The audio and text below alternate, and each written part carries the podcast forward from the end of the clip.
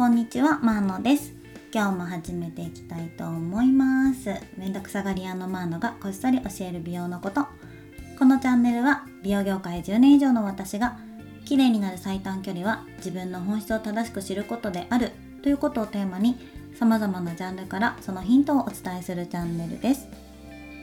はい、ということで2回に続けてですねあの女性ホルモンの話とか、まあ、そんな話をしていたんですけれども今日は久しぶりに美容話をしていきたいなと思います。であの何人かからね質問がありましてえーとま、ちょっと長く更新してなかったのであれどうなったのっていうのがいくつかあったのでそれをお答えしていこうかなと思います。で、えーと、まずはボトックスそして次がダイエットの話、まあ、ダイエットというか、まあ、運動ですかね。運動の話。あと,、えーと、シミどうなったのっていうことだったのでこの3つを今日はお話ししていきたいと思います。はい。でボトックスなんですけれどもあのー、3ヶ月に1回まだまだ定期的にちゃんと打っております。で打ってる場所も変わってなくて鼻根と眉間とエラですね。でエラなんですけどそうエラボトックスはですねちょっと場所を間違えると大変なことになるっていうことが今回今回というかね2回前ぐらいに分かってあの決して間違えたわけではないんですけどあの先生は良かれと思ってあのいつもより少し上の方にあのボトックスの液剤を入れてくれたようなんですけどそれが私が望んでいない顔の形というかこけ具合になってしまってそれがね写真で見るとすっごいわかるっていう感じだったんですよね。多分ね顔の形とかによってあの上の方を多分ボトックスで筋肉ちっちゃくした方がいい顔の方もいると思うんですが私はどちらかというと下の方をとにかく筋肉をこう少なくしたい縮めたいっていうまああの噛み締めなんでねあんまり上の方ってなんかそそこまで疲れないんですよ。どっちかっていうと本当あの耳の下のちょっと本当下目の辺の抗筋のところがの一番聞いてほしい部分だったんですけどなんかね頬がこけたみたいな感じになったんですよ。で写真を撮った時になんかすっごい老けたような印象を感じてで、えーと、3ヶ月後に先生に相談したらあじゃあもうほんと下面に打つようにしますねっていうことだったんですねだからやっぱり同じ先生に頼んでても同じように打ってもらってても効果の出方が変わるっていうことはこの半年ぐらいですごい分かったことでした。で、まあ、結構打ってるのでだいぶ効果も持続できるようになってきてもちろんね噛みしめはうーん切れてきたらやっぱり疲れたなっていうのは朝あるんですけど顔の輪郭的なところで言うとなんかもう元に戻らなくなってきましたね。シュッとしたまま。で、まあ、ハイフもね3ヶ月に1回やってるのでそれの効果もあるとは思うんですけれどもまあ今そんな感じです。でそのちょっとこけたようになってしまったエラボトックスの時からちょっと量を減らしてて前は、えーと、ダブルをうんと左右に打ってたんですけど前回は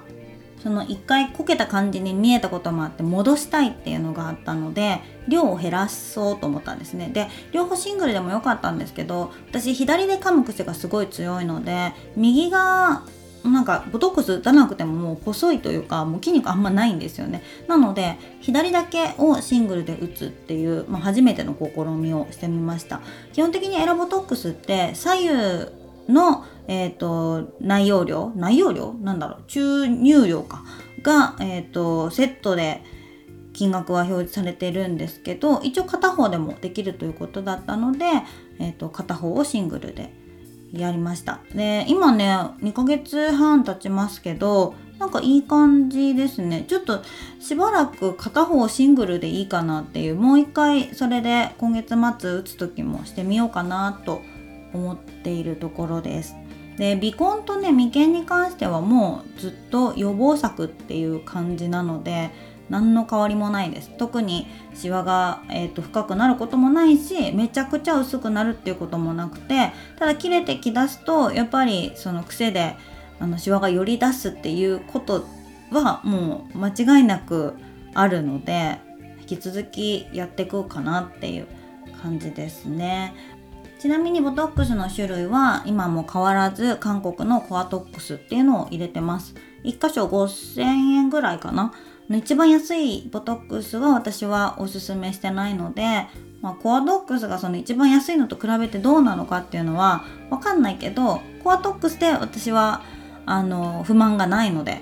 うん、あえてアラガンにも行かずっていう感じで続けてます。でボトックスをねまだやったことない人からはやっぱりボトックスっていいの？とかボトックスやったらずっとやらなきゃいけなくなるからなんかいいかなと思ってもっとこうシワが目立ってきてからでいいかなとかって思ってるんだけどっていうことをねよく聞かれるんですけどもうボトックスだけはねほんとシワが目立つ前に入れないと意味がないので目立ってきてもう深くなったらもうヒアルロン酸しかなくなるんですよ。でヒアルロン酸になるとやっぱり質のいいものだと5万6万7万1ミリ単位でですよ。いやめちゃくちゃ高いですよ。でそれに比べてボトックスなんて3ヶ月に1回5000円払っとけばいいって思ったらなんか手軽にちょっと老化を遅らせれるかなっていう感じなので私はねボトックスはもうあんま悩まずやっていいんじゃないかなとは思ってますね。だから友達悩んでたらいやボトックスはやっときなよって言っちゃいますね、まあ、ただあのリスクが全くないわけじゃないので一応ボツリヌス菌っていうね菌を入れるのでちょっといろんなリスクはあのゼロではないってことは理解しておかないといけないですけど比較的あの割合で言うと少ないので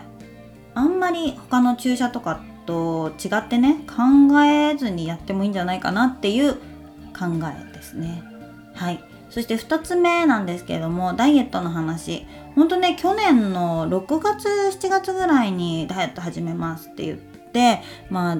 チャリをチャリとかの何エアロバイクをね家に借りてずっと運動してたっていうのをお話はしていたんですけれども未だにエアロバイクはレンタルしたままであのいよいよねこれ買った方が安いなっていうぐらいレンタル代は払い続けてるんですけれどもやっぱり大きいし邪魔だからいつか返そうと思ってあのずっと置いてます。でちょっとね頻度は減ってはきてるんですけど一応あの旦那さんも運動するので、まあ、一応ね月2500600円か700円ぐらいなのでまあまあいいかなっていう感じですね。で前にそのダイエット始めた頃50キロを超えたぐらいだったんですけどほんと途中から48キロをずっとキープできるようになってていたので、ま、変わらずだったんですが8月に私コロナになってそこからねあのなんかすごい痩せちゃってでコロナが原因なのかその直前に受けてる歯の手術が原因なのかわかんないんですけど食欲がとにかくなくて。でもう食欲がなさすぎるがゆえに痩せていったっていう感じなんですよね。あとねコロナの後に関節が弱くなってその腕立て伏せとかプランクとかすると手首絶対腱鞘炎になったりとかだからバーピーもできないしね。で首もね腕立てしたりとか腹筋すると痛くなったりとか今までこのぐらいじゃ痛くならなかっただろっていうところが痛くなってたんですよ。なので3年ぐらい続いてた運動習慣がピタッとコロナをきっかけに止まってしまって約2ヶ月ですかね。えっと9月10月は本当に運動量が減ってました。で筋肉量も1キロぐらいは減ってたのでそれもあって体重がねほんと46キロぐらいになっちゃってこれはもうそろそろやばいなということで10月の末から30日ぐらいかなからあのまた運動を始めました。で運動もねもう有酸素よりは筋トレだなっていう体幹がほんとちょっとなくなってきてるのでプランクと腕立て伏せとスクワットをするようにしてます。もともと結構その外を歩き回るタイプなので足少しはねまだそこまで弱ってはなかったんですけど腕周りとかねあの肩周り首っていうのはすごいこう筋肉が落ちてるなっていうのは自分では分かりますね。だからちょっとこの12ヶ月今年中には